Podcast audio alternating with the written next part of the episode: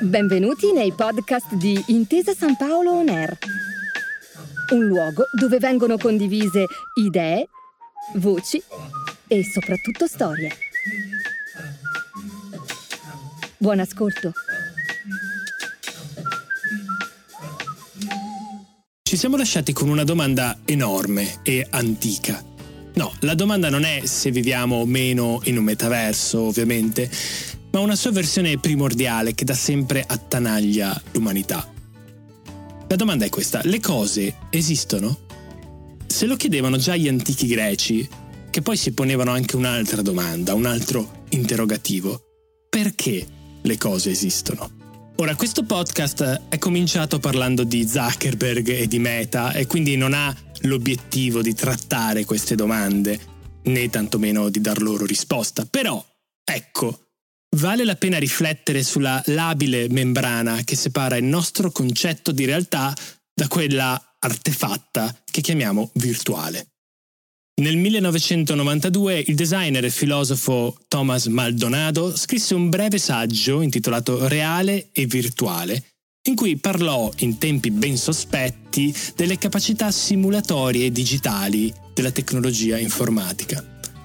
È ragionevole pensare, si domandò Maldonado, che nel XXI secolo avremo solo a che fare con realtà intangibili, con immagini illusorie, evanescenti, con qualcosa di simile a un mondo popolato di spettri, di allucinazioni, di ectoplasmi?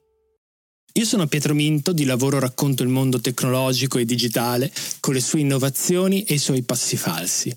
In questo podcast ripercorrerò la storia decennale di questo mondo virtuale, il metaverso, che nel corso degli anni ha cambiato aspetto e nome più volte, avvicinandoci ogni volta di più al sogno di una realtà virtuale senza mai raggiungerlo.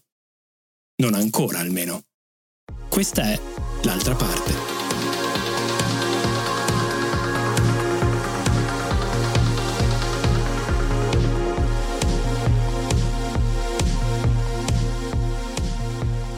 Che alla realtà virtuale, le parole del designer potrebbero farci pensare a noi, alla nostra condizione attuale, con uno smartphone in tasca oppure davanti ai nostri occhi, mentre scrolliamo video e immagini e messaggi d'ogni tipo, spesso incapaci di riconoscere quelli veri da quelli reali.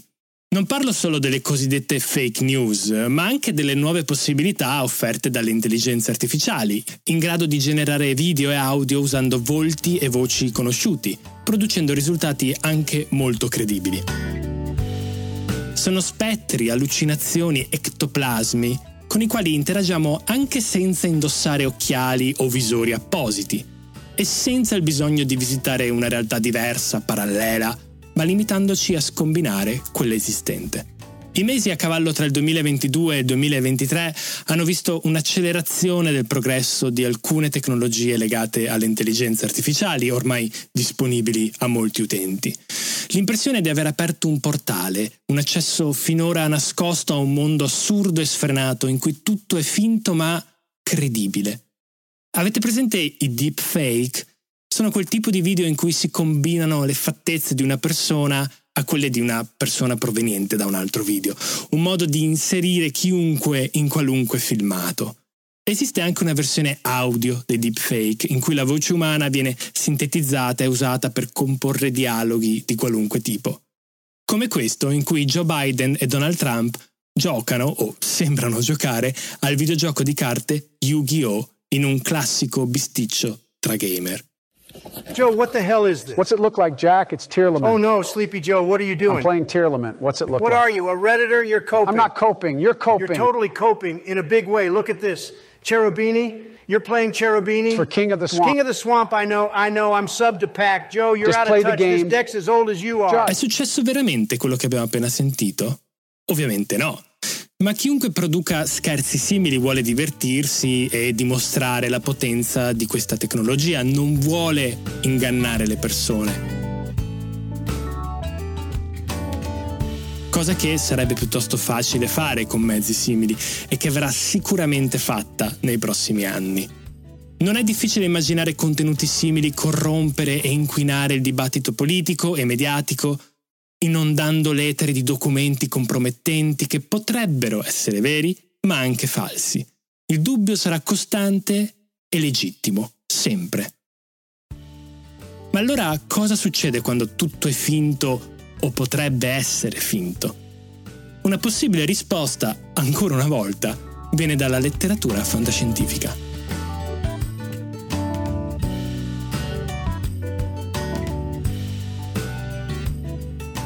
Uno dei primi a immaginare una macchina per la realtà virtuale fu Stanislaw Lem, scrittore di fantascienza polacco, autore di Solaris, romanzo da cui il regista russo Andrei Tarkovsky ha tratto l'omonimo film. In un'altra sua opera, una collezione di saggi intitolata Summa Tecnologie, indagò il nostro rapporto con i costrutti illusori della società, immaginando un uomo in una veranda intento ad annusare una rosa.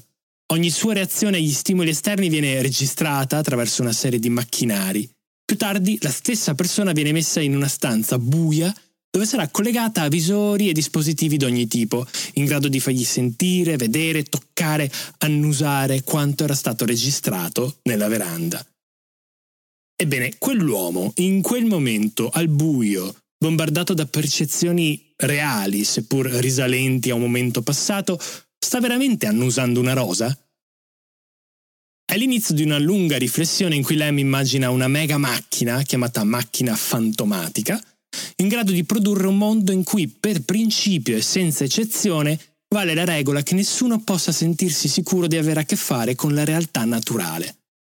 Siamo a Matrix ancora una volta, ma anche nei territori cari a Philip K. Dick, altro storico autore di fantascienza che in molte sue opere giocò con il limite tra realtà e illusione, tra virtuale e reale.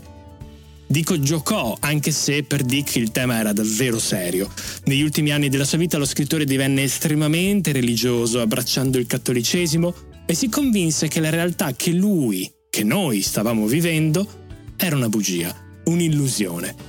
Che ci fosse qualcuno, qualcosa intento a giocare con noi, come fossimo personaggi di Second Life. E che fosse impossibile per noi renderci conto dell'inganno. Impossibile per tutti, ma non per Dick, che nel 1977 fu invitato a Metz, in Francia, per parlare delle sue opere. Qui pronunciò un lungo e inatteso discorso, che è disponibile con video su YouTube, in cui disse di ricordare presenti alternativi a quello in cui era e che in parte i suoi romanzi, fatti di realtà parallele e illusorie, erano descrizioni reali del funzionamento del mondo. A rendere più surreale il tutto c'è il botte risposta tra Dick, che è intento a leggere questo lungo discorso, e l'interprete, che deve tradurre in francese un documento delirante che sembra un jacuzzi verso le nostre percezioni. È tutto un inganno, disse Philip K. Dick, parlando di tempo ortogonale, un'immagine con cui descriveva una serie di universi paralleli che si toccano lungo un asse laterale. Era il 1977. Lo scrittore sarebbe morto cinque anni dopo, senza venire a sapere che la sua teoria, se così possiamo chiamarla, avrebbe fatto moltissima strada, diventando particolarmente di moda nel XXI secolo. A questo punto non parliamo più di metaverso, ma di una simulazione diversa che ci riguarda tutti e dalla quale non pare esserci via di fuga. Nella prossima puntata, quella conclusiva, parleremo di come l'atroce sospetto di uno scrittore di fantascienza sia stato col tempo abbracciato dai filosofi e dagli scienziati, i quali pensano che sì, forse, anzi, probabilmente, stiamo effettivamente vivendo dentro un videogioco, più o meno.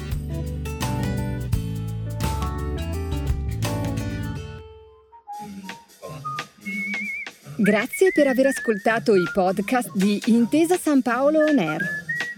Al prossimo episodio.